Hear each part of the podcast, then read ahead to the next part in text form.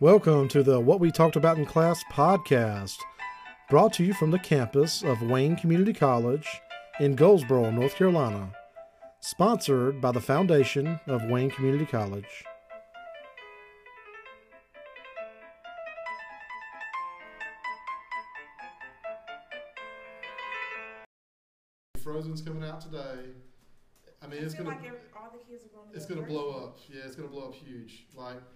Taking my kids Saturday morning at like 11:30. I think is when we're gonna go. So yeah. So So let's you're just. going to get them riled up early. Well, yeah. I mean, they'll be up anyway. You know, none of us can sleep late. I mean, my kids. I don't know what it is. They, they like on the weekends when they like during school days they want to sleep late, but on the weekends That's how I be. they want to get up, you know, and so yeah, so and my I've got to this point in my life where I thought, you know, I used to like to sleep late, like nine, ten o'clock in the morning on the weekends. Yeah, I can't do it anymore. Like, No. I just can't. late for you? huh? Yeah, that's Nine, late to me too. Yeah, I can't get up that early. Like, I mean, I can't get up that late. I'll get up at uh, on the weekends between seven thirty and eight thirty. Yeah. I can't do yeah. it. I get up at like Well, you're 10, used. 30, 11. That's the thing. You're used to getting up at a certain time during the week, and your body's conditioned to that. And so you wake up at seven thirty and think, "Man, I'm awake. I might as well sit up." Because for me too, this is old guy talk. Your body's aching. Huh? What's up? What's up, She's Lewis? young, I'm saying. She, how old are you, 18? Yeah. Yeah. That'll make a lot of Oh, yeah, difference, I'm telling yeah. you, man. Ten more years, you'll be Yeah, right. You Your see whole, that in 10 years, 10, 12 years? Mhm. your whole song will change. Find out. Yeah, your whole song will change. Lewis, did you, Spanish moms wake up at like five. Yeah, they Yeah. play They, the they, music. they, I can't, their coffee, their bread. Hey, oh, God, man, that thing weird. It's a rich They do, man. They do, um, they do. They What's wake that? up early in the morning, play Yeah. some music. Yeah. They started playing, they started dancing. Saturday. you talking about It's Hispanic? Saturday morning. Yeah. Huh? Yeah, Hispanic oh, yeah, Mexican. yeah, Yeah, yeah. yeah, yeah. No, my mom wakes up every morning. Like, I'm going to uh, DC next um, we're leaving Tuesday. I Uh, don't know how it's gonna go. My mom's gonna wake up early in the morning. Oh, she no, gonna the feel- carpool. Huh? Carpool. Yeah, and uh, that's how we do, Carpool. Man. Breakfast be on the table by eight o'clock. Man, you be tired. Man, like, come on, let's go, let's go eat. I'm like, yo, chill. yeah. Um, like anybody, I so, They wake you up like three you hours say like before you the to the act. Mexican, Latino, Hispanic No, culture just is I think like old Spanish, like all, all Spanish yeah, culture. for Get up weekend. early. Yeah, get up. Yeah, if I Yeah. get to sleep. And they start. And they turn on like the music and everything You too. just start cleaning up. Yeah. I just Wow. That's the best way to clean though. Really? Yeah, It's the she best knows, way, bro. What are you talking about? Like get Like up. You have to put pumping music, you know. Yeah, to- that's true. There you go. with a good mood. They put like Selena on. yeah. My mom put cumbia. Yeah, there you go. I like Selena. Yeah. I miss Selena. I hate that happened. Nah. Man, what? We're Her best- our No, sure I remember when I used to like whenever I wanted to go out and you know I needed like to ask for permission, I would wake up with her. And Yeah. Start cleaning. Yeah, Start do you do? cleaning. Yeah. There you she'd go. be like, Get some "Hmm." You've been bread. good. Yeah, You've been yeah. good. Yeah, I got you. If I want you pair of shoulder, man, you better do this, do this, and do this. After you get it, I'm gonna go check after. Then you might get it. Yeah. Come on, Mike. They get you when they check Yeah, after they you. They do, Huh? they do, You man. forgot You this that. Oh, yeah. damn, huh? Man. I didn't say yes, I said it. That's the catch. That's the catch. So what else is new and exciting in the world besides Frozen 2 going to blow up this weekend? Impeachment. You, your birthday's Monday? Yeah. And you're like 29? 28. 28. Okay. Awesome, man. Happy birthday, buddy. Yeah, happy birthday. Yeah. It's just like, Donald Trump impeachment. uh, that's going on. Oh man, that's Yeah. It's like every Oh, day. yeah. I mean, we don't have to get political, but we can talk about it for a second. This it's, it's legit a big deal, and like I didn't watch a lot this week. I, I kind of watched in and out, and then I watched some of the recaps. But pretty much what I got from it is that everybody that went to testify said the same thing, which is Uh, yeah, he did. He did what everybody Yeah. thinks he did, you know. So which is you know, it's. But I just don't know how it's gonna play out. You know, I mean, it's like they're more mad at a whistleblower than Yeah. the actual like I actually got a book. I read part of this book before. I downloaded it from the library, and I went to see an old friend of mine at Mount Olive College or University of Mount Olive, and he had a copy on a shelf. I see you got, and it's called um, "The Soul of America" by Jon Meacham. Jon Meacham is a presidential historian, very knowledgeable, and he's been on several newscasts, and I've, I've, I have a lot of respect for him. Uh, just a very knowledgeable person, but um, I've read the first few pages of it again, and it just makes me sad to read it because uh, you're reading quotes from presidents who had, I don't know, the dignity to say things like, you know, the the. I'm gonna paraphrase. Like FDR said something like uh, the the greatest responsibility of a president is to be the moral leader of the country. He said something in that in that vein, and so you just I want to see presidents that say that kind of stuff again. You know, to to be to show leadership, like we talked about in this class. You know, and uh, that's that's something that I crave. I think people crave leadership. They crave genuine goodness and leadership, and so that's what I'm hoping we can get back to at some point. So, so what else besides Frozen and the impeachment thing going on? But yeah, good to kind of cap that off. Even if he's if this inquiry goes to the Senate for the trial, the Senate's controlled by the Republicans. So I mean, we don't know if uh, if they'll step up and say, yeah, it's not good, or if they'll say, well, he's he's our guy. So we just we just don't know how it's going to go. So hoping for the best. Hoping for the best. What else is new and exciting? It's almost Thanksgiving. Almost You Thanksgiving. know, I think a year ago today it was Thanksgiving. What's that? I think like a year ago today. It was Yeah, Thanksgiving sometimes falls like It's earlier. weird. Yeah. This I- year's I thought really it was late. Like, uh, Yeah. The twenty, the twenty foot, the twenty fourth. Yeah. I think Because I know it is was it- like It has been. The, uh, So it goes up Thursday. a day every year? well, the last week of the month. Yeah, the last Thursday of the month. So Yeah. it goes up a day every year. Well, I think retailers would prefer you to have it earlier in the month because now we've only got three weeks and change to Christmas. You know, think about it after Thanksgiving. You know, so It's so crazy. Like I know I can't believe how fast Christmas will be here.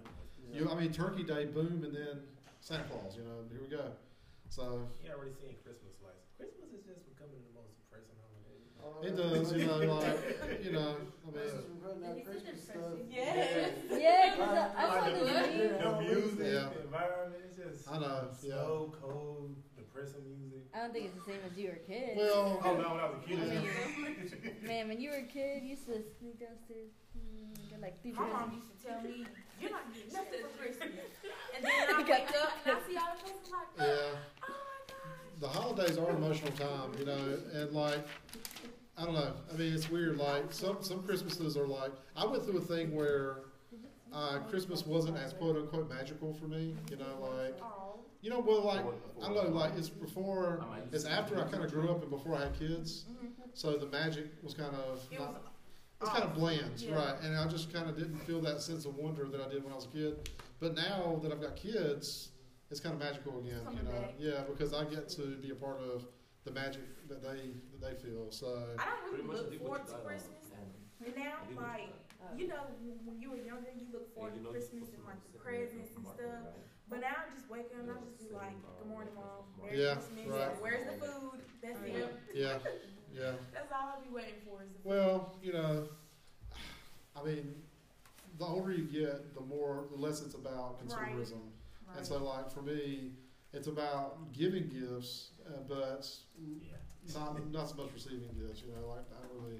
Yeah, I'll get a Yeah, blanket I I don't care care about about that. getting them now. Yeah, right. I like Exactly. giving them, but I, I can care less about getting them. Well, for me, I wish you my know, kids thought like that. yeah, right, yeah, exactly. When they It's- kids, you know, like, I well, was you can teach them. Like last year, me and my kid, um, we, well, my wife, um, we took them to this um, care home where they got like old people. Yeah, We bought like a pair of socks and all That's that stuff. nice. yeah, to give Yeah, we out teach them something. they don't how to give, not receive. You know, Right. That's the main thing. Well, that's my point of view. Yeah, we try to get our kids to do some volunteer stuff like that. That's, I mean, we've done.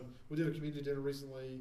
Got another one coming up. I don't know if we're gonna make it or not, but uh, that kind of stuff's good for kids to be exposed to. So, anything else on the horizon? Is anybody going Black Friday shopping? I'm going. Uh, I'm going. You're going? I'm going to just Cyber Walmart. Monday, there you go. Cyber Monday. There you go. What's Yeah, the Friday, difference? Cyber Monday. It's It's online. Online. Online. Oh, okay. Yeah, And it's more deals. Mm-hmm. yeah, it's pretty competitive Well, we I'm online. just ready to like see. Black Friday Real quick. is exciting me because I just like seeing how Ten people thousand just people in Cleveland. what do you Yeah. do? Crazy. Yeah, go yeah. crazy. Oh, you gotta wait. Yeah, you gotta wake up early in the morning. yeah. Had that thing on the mouth. Sometimes the deals go at midnight though. Yeah, I already have all the tabs open, so all you have to do is refresh and click. Yeah. I've So got. Uh, everything. She got, You gotta- gotta check it out. she got like three set up. I don't know. I don't know. Um, Black Friday doesn't even start on Friday anymore. It's 6 p.m. on Thanksgiving Day. So, That's what Walmart but uh, yeah, I've got many stories about my experiences with Black Friday while I was at Walmart, and one of them that I can vividly think of is laptop computers.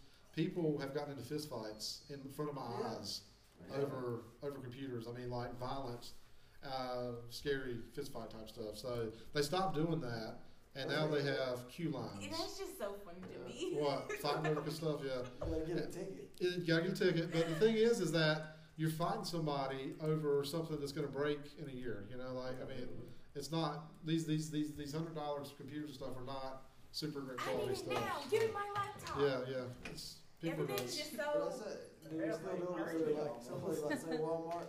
You have your Black Friday sale, but like all the high dollar items like electronics and TVs and Right. stuff only start at a certain time. Yeah, they stage them out. That's crazy too. So I don't. Here's my goal like when I go to sale starts yeah. at six, but electronics ain't gonna go on sale till ten. Right. 11. when I go to a sale like that. I don't go after any high demand items. I go after the other stuff like movies and mess like that. You know, stuff that I can get my hands on. That I'm not going to fight somebody for a TV or something. It's just not. Yeah, it's not my thing. So. Yeah. Um, we started talking about motivation on Monday. We continued the conversation in, on Wednesday, and today we're going to wrap it up. We've got a few more theories and things to talk about. Um, how has this chapter found you guys? It's been interesting talking about motivation. Yeah. It's really, it really is interesting um, because I, like I told you about that book Drive with Daniel Pink. I, I really thought about motivation differently until I learned about intrinsic motivation and trying to connect people with things that they're good at. Like as an example, if you've got a worker that you know you've got them doing manual labor and they're like moving cases around or whatever it is, but you find out they're really good at graphic design, they're an artist. You need to figure out a way to incorporate that into their job somehow, you know. Or if you can't do that, try to incorporate something that they like or something that they're naturally driven to do. Or if you can't do that, try to incorporate autonomy into their job, meaning that try to restructure their job in a way that gives them choice in how they do the job or uh, when and where they do the job. So try to give them some uh, reasons to self motivate. And if you can do that, you'll see productivity go up, you'll see morale improve, you'll see relationships get better, you'll see absenteeism go down. Uh, all these great benefits happen when you address motivation in the right way. The wrong way to do it is through like things like punishment, and we're talking about that a little bit, where uh, you threaten and intimidate people. I hate that kind of that kind of motivation where you know the stick versus the carrot. You know, I'm gonna. And speaking of which, stick and carrots, that's even old kind of thinking about motivation. Where if you do something good, I'm gonna give. I'm gonna lead you through the carrot. You know, the, the idea of a reward. But if you don't do something, I'm gonna pop you with the stick. You know, metaphorically speaking. And so, if you can get the motivation right and understand people's motives, you can really improve so many things work. Like I said, turnover, absenteeism, morale, relationships, uh, productivity, all those things can get better, better if you do the motivation right. Um, so I'm going to kind of jump forward. We've talked about a bunch of different things this week ability, uh, perceptions, motivation, direction, and intensity, the content versus the process, motivation theories. I'm going to recap the content, but today the new material is on the process motivation theories. We talked about needs and unmet needs. We talked about hedonism and how people are generally designed to seek out pleasure and avoid pain. You know, you want to seek out things that make you feel good and avoid things that make you feel bad or create uh, difficulty. People often look for the path of least resistance. So, manifest needs are those needs uh, we talked about on uh, t- Monday and Wednesday that are our pressing needs. Uh, we do have instincts. Um, we talked about uh, Murray and his uh, list of needs, and there's a great, there's a long list in the in the text. Talks about these different things that are innate. Um, and then we get to these learned needs. McClelland, we talked about achievement, affiliation, and power. Remember that the need to achieve, the need to uh, to excel. Affiliation is that need to connect with others, and the need for power is to be able to feel in control. And so that's uh, McClelland. Then we got to Maslow. Maslow talked about the hierarchy of needs, how we have these base foundational needs, and as those needs are met, we go up to what are called higher order needs. And so the base needs deal with survival or existence, like um, food, clothing, shelter, right? And then we deal with things like safety, and then connectedness, and then esteem. And once that, when all those things are in alignment, we reach this point of self-actualization, which is where kind of the pinnacle, the Zen moment in life. Uh, and we also talked about prepotency, which is this idea that we revert to the less, the less, the lower level needs. So I can't be concerned with safety if I'm hungry. You know, like I'll be willing to take a risk and risk my safety if I'm hungry. I'll be willing to break into a house and, and get food, right? If I haven't eaten in three or four days. That's that's kind of you know, you think about that for a second. Let's I mean looking at it from a like apocalyptic scenario. Like society shuts down, there's no food in the grocery store. You know, people got a little bit of food in their house, but after a week or two, people go on the hunt, you know. They start thinking about well, I know my neighbor's got a, a larder of food that put up. They told me about it. So you start thinking in your mind, hey, I got to feed myself. I got to feed my kids. You start considering doing things you may not have done before, uh, going and doing a breaking and entering, and that's horrible. But it's because we have this unmet need that is driving us to go do that, and we don't. Everything else in our life is messed up until we satisfy that hunger need, and so we're not feeling safe. We're not feeling social connection. We're not feeling esteem, achievement. All that stuff is out the window until we uh, deal with that unmet need. Has anybody ever seen the movie The Road? It's based on a book. Um, it's really good if you haven't seen it. The Road is a story of how society has collapsed. It's, it's post oh, sorry post apocalyptic, and the story is a father and son on the road trying to survive and uh, most of the people in, in the world have died. I don't know what, it never really explicitly tells what's caused it, but it implies, at least I get that it's nuclear has caused this thing to happen. And they're, they're starving, they're trying to make it. And towards the kind of the 75% way in the book or in the, in the movie, they find a big cache of food. And it's just, you feel so relieved for them to be able to find that and they have that need met. Uh, it's really um, it's kind of like that. Also, this, in the same vein, has anyone ever seen the Book of Eli with Yeah. Denzel? Love that. Love that movie. Yeah, right. It's really good. And so when you watch that movie, it when he when he's holding the Bible, he has such a reverence and a respect for it that it just makes you want to go hold a book, you know, and appreciate that you have access to it because books don't exist anymore in that future. So, um, and there's several books that are in that same vein, like Fahrenheit 451 is a dystopian future novel, and it's about how uh, the government has seized control and they don't want people to learn. They want people to know what they want them to know. And so, in order to do that, they burned all the books in existence, except for a few that people hide. And when they're found out, it's bad. You know, they get punished for that. And so, there's there's actually many books that talk about this idea of censorship and uh, anti-intellectualism and taking away knowledge and then you realize how valuable knowledge is because it's got us to where we are now. You know, and you know it's easy to complain about society and complain about our place in the world, but really we've come a long way over the millennia, and it's because of knowledge has helped us get there. This continual growth of knowledge and previous generations, the things that didn't work and the things they learned, and how we've kind of added to that.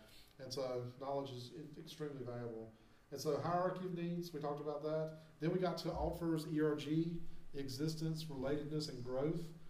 Um, existence dealing with those physiological, material needs. Relatedness dealing with those social connectiveness, you know, thing uh, needs. And then growth, growth uh, dealing with achievement and self-actualization. And so we all have these things in our life that fit into this matrix, kind of, you know, and um, we use different modalities to fill these needs. Uh, you know, not everybody's in a dedicated relationship, and so you have maybe close friends or families or or pets that kind of fill that gap, uh, things like that. So there's a lot of people like you know in the 1950s and 60s, kind of the norm was, you know, grow up, get married, you know, have a job, have a career. But in today's world, it's grow up, get a job, maybe get married, you know, maybe have kids a lot of people I went to school with never got married, never had kids, and so that is that's a norm today. And so uh, they still have these close relationships though with friends, family, and some of them have very close pets that they can like. They they joke that hey, these are our kids, you know, the dogs. And so yeah, that's that's. But the the needs still exist. They're still present. They're just not you know in, the form of that familiar, that normal or what there's no normal, but that I guess, prototypical uh, familial unit that was the, that you know you kind of think about as the the nuclear family, so to speak, from the 50s. That doesn't. I mean, it still exists, but that's not a norm today. There's just so many different ways that you can fulfill those needs. Uh, and this is Alderfer, and he talks about these different um, needs in the context of work. And so those existence opportunities, the the heating, the lighting, the internet connection, the things that we have at, at work that kind of uh, lend to our ability to thrive there, the relatedness, the friendships, and the relationships that we develop at work, and then the growth opportunities, the challenge of the work, the opportunity to think, hey, I've got a career path. You know, imagine that you've got the first two, you, you've got these things met at work, and you've got the relatedness, you've connected, but you know there is no opportunity for growth at the job. Do you think you'll be happy there long term knowing that this is it? This is all there ever is. I'm never going to be a supervisor, a manager. I'm never going to get promoted to anything. Do you think that that just having the base two would lend to a good work experience? Mm-hmm. No. And I think that's one reason why people leave is that they think there's no opportunity, so I'm going to go somewhere else where there may be an opportunity. And so having all these things in place is important, just like having the complete hierarchy in your personal life is important. All right, so now we get to new material, and we're getting close to talking about these content or these process um, motivation theories. And so, our process theories. So clearly, one of the most influential motivation theories throughout the 1950s and 60s was Herzberg's motivation hygiene theory. It's also called two-factor theory. So if you see two-factor theory, it's still talking about Herzberg and the motivation hygiene theory. This theory is a further reinforcement of Maslow's hierarchy of needs or Maslow's theory. Herzberg argues that there are two sets of needs instead of the five sets theorized by Maslow. He calls the first set motivators or growth needs. Motivators, which relate to the job we perform and our ability to feel a sense of achievement as a result of performing them, are rooted in our need to experience growth and self actualization. We have a human need to do these things. I mean, people, I think, for the most part, want to achieve something. It doesn't have to be job success, it doesn't have to be any other metric that works for other people, but for whatever that individual has, they want to achieve something at that. Some people do it in video games or sports or uh, through, you know, kind of, uh, I guess what's the word I'm looking for, vicariously through their family or children or whatever it may be. There's some type of thing that they want to achieve. Uh, do you believe that? Do you believe most people have some type of inborn need for some type of achievement in a broad sense, whatever it could be? Yeah, right. Well, now, as an example, you know, my kids, we talk about grades. You know, um, Ava, my 11 year old, she she's she's on the beta club now, but every once in a while she'll still get a bad grade. And like, you know, that happens. You know, like don't let it, you know, you know, mess you up. But even in young kids, um, young kids want to get an A, right? Like they, they don't, and nobody goes to school and says, "Oh, you know, I want to make all F's. You know, I'm down with that. You know, I mean, yeah, right, yeah. You just don't you don't see that. I mean, but, but I think people are naturally born and inclined to want to do well. There's this in, in, innate need to do that. So, the second set of needs is he termed hygienes, and it's not the same hygiene that you think of as far as like hand washing. Hygienes relate to the work environment and are based in the basic human needs to avoid pain. According to Herzberg, growth needs motivate us to perform well, and these needs are met lead to the experience of satisfaction. Hygiene needs, on the other hand, must be met to avoid dissatisfaction. So it's a dichotomy, two things happening. The uh, motivating theory, or the motivating side, uh, we're seeking achievement. On the hygiene side, we're trying to avoid discomfort. So imagine we come to class and it's 95 degrees in the classroom. Not good, right? Or if the power's off and we can't use our PowerPoint and you just have to listen to me without having anything to reference or look at, those are hygiene factors. Uh, so um, a good one, and this actually has to do with personal hygiene. Um, my wife worked at Bath and Body Works for 13 years, and the last year or two, the toilet would be broken at work for like six months at a time. And I'm thinking that's illegal. You know, like I mean, how can they legally not fix the commode? You know what I'm saying? Like I mean, you got to have I mean, I think they're legally required to have a, a bathroom that functions. You know, so They are.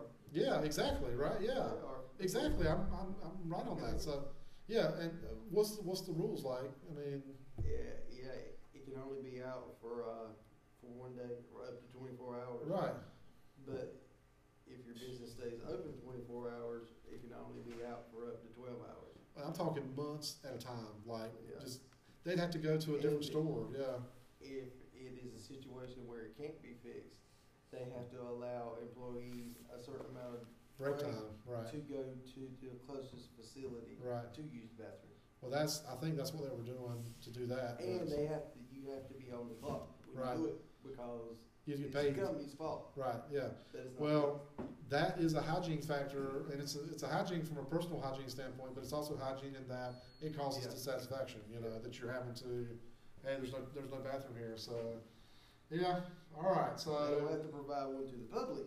You don't have to, yeah, exactly. You don't have to provide one to the public, but to your associates, they need to have that. You know, that's that's a crucial thing.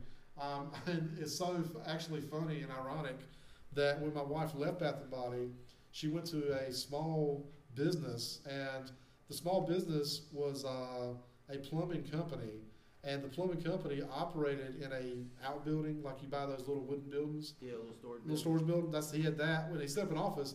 But that office building did not have a toilet either. so, yeah, and And so they're a plumbing. and he's a plumber, yeah. And so, uh, yeah, and so what happened was he eventually, like a couple months in, after multiple complaints of my wife and her, her coworker, they eventually installed a toilet, you know. And then my wife left like six months later, so you know. But so I just thought that was a little irony that happens, you know. So thankfully she has a toilet now, everybody. So absolutely, that's great, you know. But you know, you don't think about that stuff. That's why it's a hygiene factor. You don't think about a functioning toilet until you need one. It's like this is just it's supposed to be such a normal thing, like water fountains, right? How many of you guys use a water fountain in this building? Think about it. Never. But if I took them away and you needed some water, it would be a hygiene factor. Like I can't believe they don't have water. I need, this is a normal thing that people need water.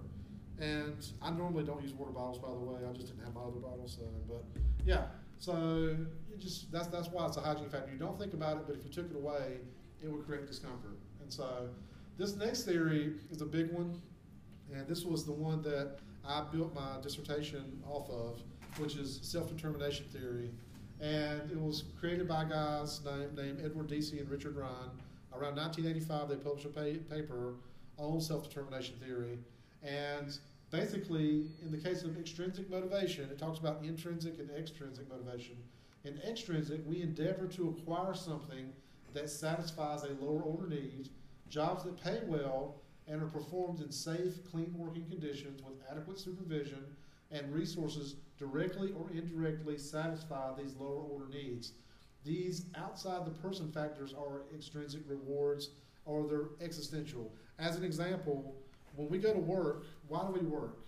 We work to exchange our time and talent for dollars so we can use those dollars to support our existence. Those lower order needs of food, shelter, clothing, safety. You know, if we've got those other things, this this because I have that job, that job pays me money, and that money satisfies my lower order needs. I can exist.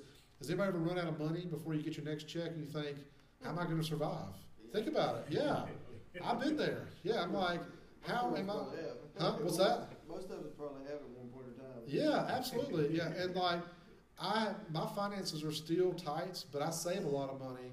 But I've got to a point where I've got some savings, and and um, if I if I, I have to dip into it every once in a while, and I hate to do it, but at least I'm fortunate that I can dip into the savings if I have to.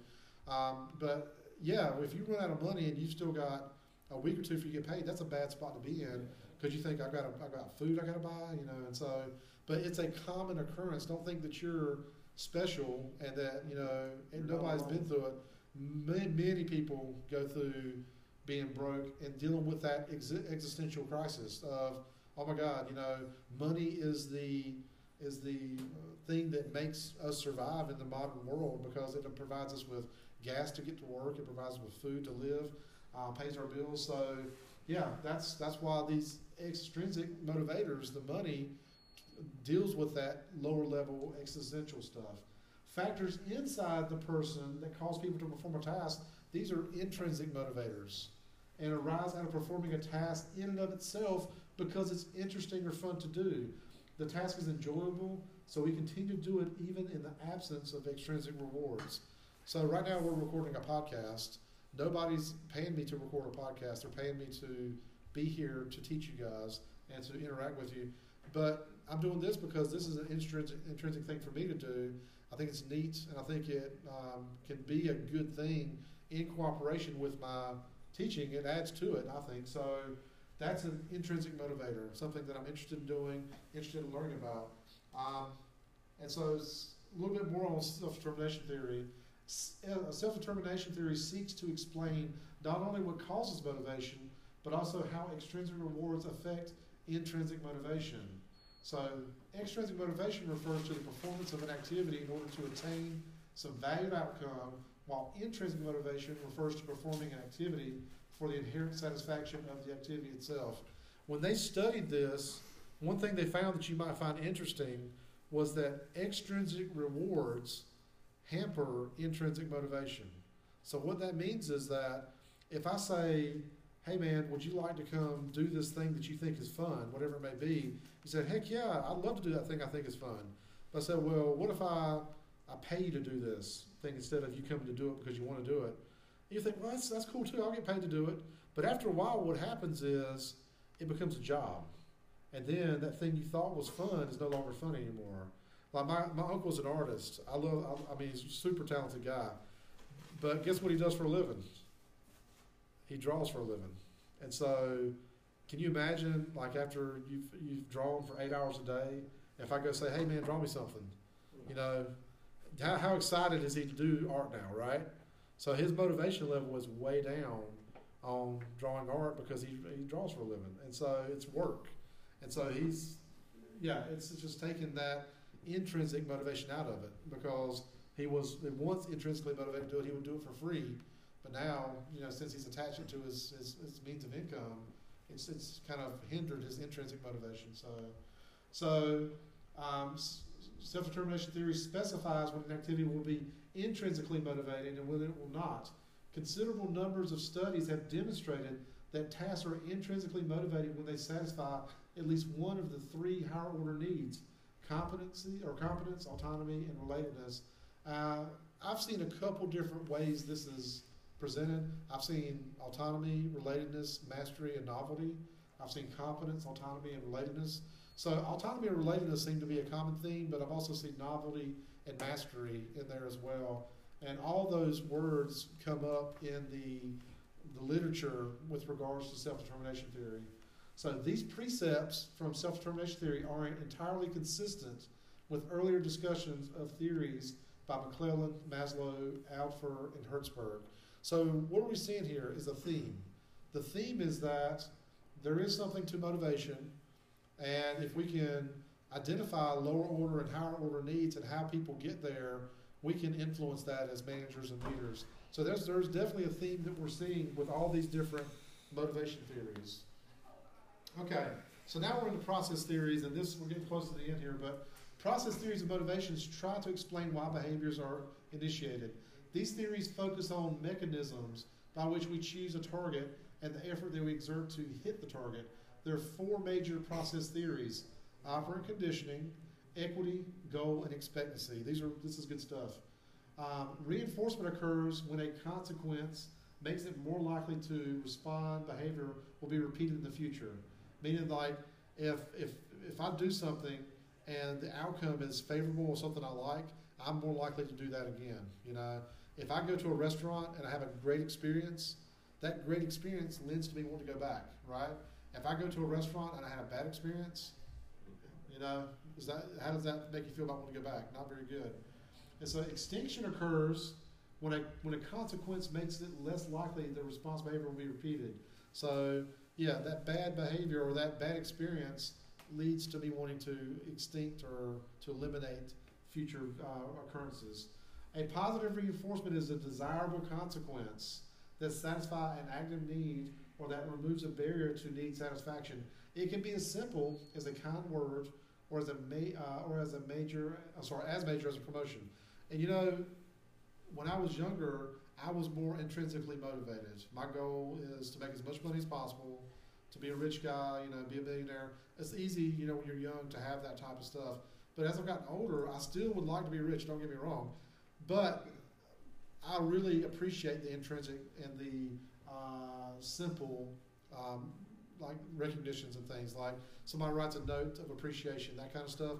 Like I have every once in a while, a student will send me an email uh, and, and thank me for something, or I'll get a note from a student from a year ago that I had them and they've done something. And they're telling me about their success, and it's just that kind of stuff is very uh, positive and good. So good positive reinforcement. So another technique for making a desired response more likely to be repeated is known as negative reinforcements. So this is kind of hard to wrap your mind around, but I've, I've, I've learned a way to explain it very easily. So how many of you guys use an alarm clock in the morning? Alarm clock? You, did your mama wake you up with music and dancing and, and cleaning? So, so um, I use an alarm clock. How many of you guys, when you get in the car and turn it on and drive down the road, if you don't buckle your seatbelt, you have an alarm goes off, right? Oh, yeah. Those things are called negative reinforcers. There's something negative in the environment that we have to take action to stop. So we have to take action to buckle that seatbelt in order to turn the alarm off in the car. And that negative thing, that alarm is reinforcing us buckling our safety belt. So it's a negative reinforcer. When a behavior causes something undesirable to be taken away, the behavior is more likely to be repeated in the future. Yeah, if I've, um, I'm trying to think of uh, another negative reinforcer, something in the environment that, uh, okay, um, every once in a while my kids will open the van door after I've locked it from the inside and it'll cause the alarm to go off. That's another negative reinforcer. And you would think they would learn to stop doing that, but they still will do it. And I'm like, guys, please stop doing that. So, all right, punishment is an aversive consequence that follows a behavior and makes it less likely to occur. Note that managers have another alternative known as non-reinforcement, in which they provide no consequences at all following a worker's response. They're just not going to dignify or respond to behavior. Uh, equity theory, this is another major theory, states that motivation is affected by the outcome we receive for our inputs compared to the outcomes and inputs of other people. What that means is, am I being treated fairly and are my outcomes the same for the effort that I put forth? If I work for 10 hours and Julie works for 10 hours, are we paid for that same amount of work in the same way? Or, I mean, you're trying to establish is it fair? You know, something fair happening? And if equity is not happening, if you feel like you're being treated unfairly in some way, you have a really weird way of responding to it. You, you get really negative, you get really demotivated and demoralized, and it can cause a very toxic work environment. And you don't always know what people are thinking, what employees are thinking. That's why it's good to do pulse checks and make sure that people feel like they're being treated fairly and equitably. Um, I mentioned in, in restaurant surveys in, in, one of the discussions this week, uh, those little surveys that you fill out. Well, one of the questions I got asked recently on a survey was, did you get the value for the money you paid, or did you feel like the amount of money you paid that you got value for or something like that? And reason why they ask that, they're trying to establish is there equity there? Do you feel like uh, you were treated fairly in the transaction? Because if you feel like you pay overpaid for what you got, then you feel like you're ripped off, and that is a bad reinforcer for us. So we want to make sure that you're getting uh, a fair amount of what whatever that you bought. So this this theory, the equity theory, is concerned with reactions people have to outcomes they receive as part of a social exchange.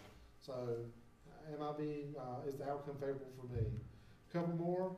Goal theory states that people will perform better if they have a difficult, specific, accepted, accepted performance goal or objective. Think about this.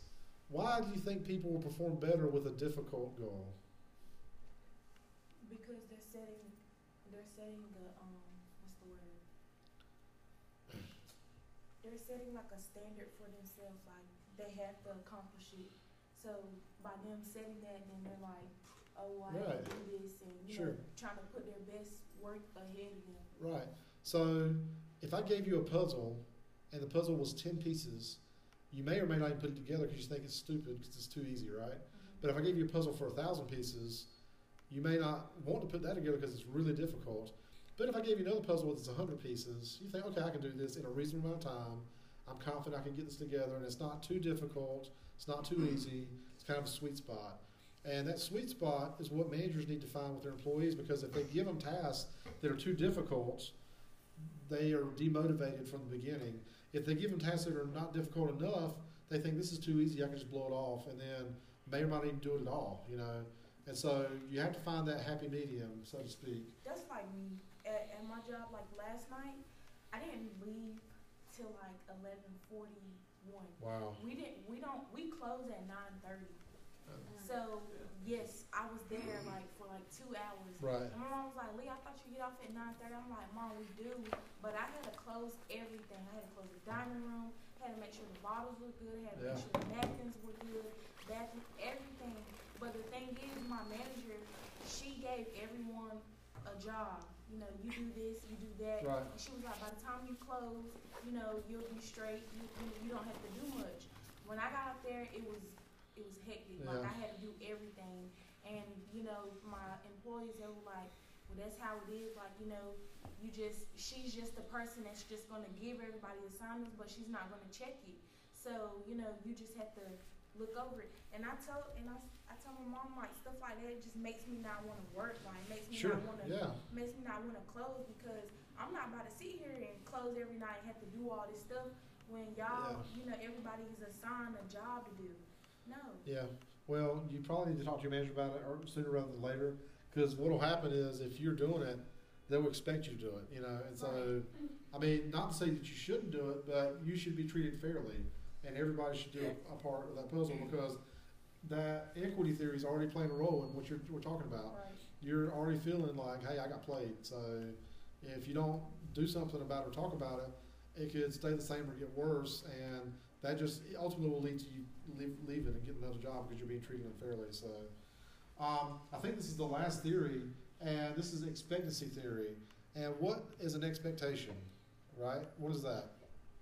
Something you're looking forward to. Something you look forward to or expect to happen, right? If I if I turn the key on my car, I expect for it to crank, right? Right. So if it doesn't, I'm disappointed. You know, if I go order something, I expect for the food to be like what I what I'm expecting, right? I expect it to be different. This is what I ordered. This is what I wanted. So expectancy theory basically says that when you make a promise or you tell people this is what if you do this, you'll get that. Honor that because people will expect it, and if it's different, it really affects morale and motivation. Like if you say, "Hey, we're all getting bonuses at Christmas," and the bonuses don't come through, You're gonna be upset. yeah, that, that, that messes up. And so people will work and perform based on the expectation that, hey, you know, I'm, I'm motivated because I expect things are going to happen. And when they don't happen, you know, hey, do this work for a couple months and you'll get promoted. You do the work for a couple months, you're motivated, you get promoted, you're looking at new houses, you know, thinking about opening up a new, a new another savings account, everything's going to be great, and it doesn't materialize. Yeah, really demoralizing, really uh, hampers your motivation. So, all right, guys, that wraps up chapter 14. I appreciate your attention. Have a great weekend. Next Tuesday, next Monday will be our final meeting before the holidays, and we'll do something. Uh, but I'll see you then, guys. Have a good one.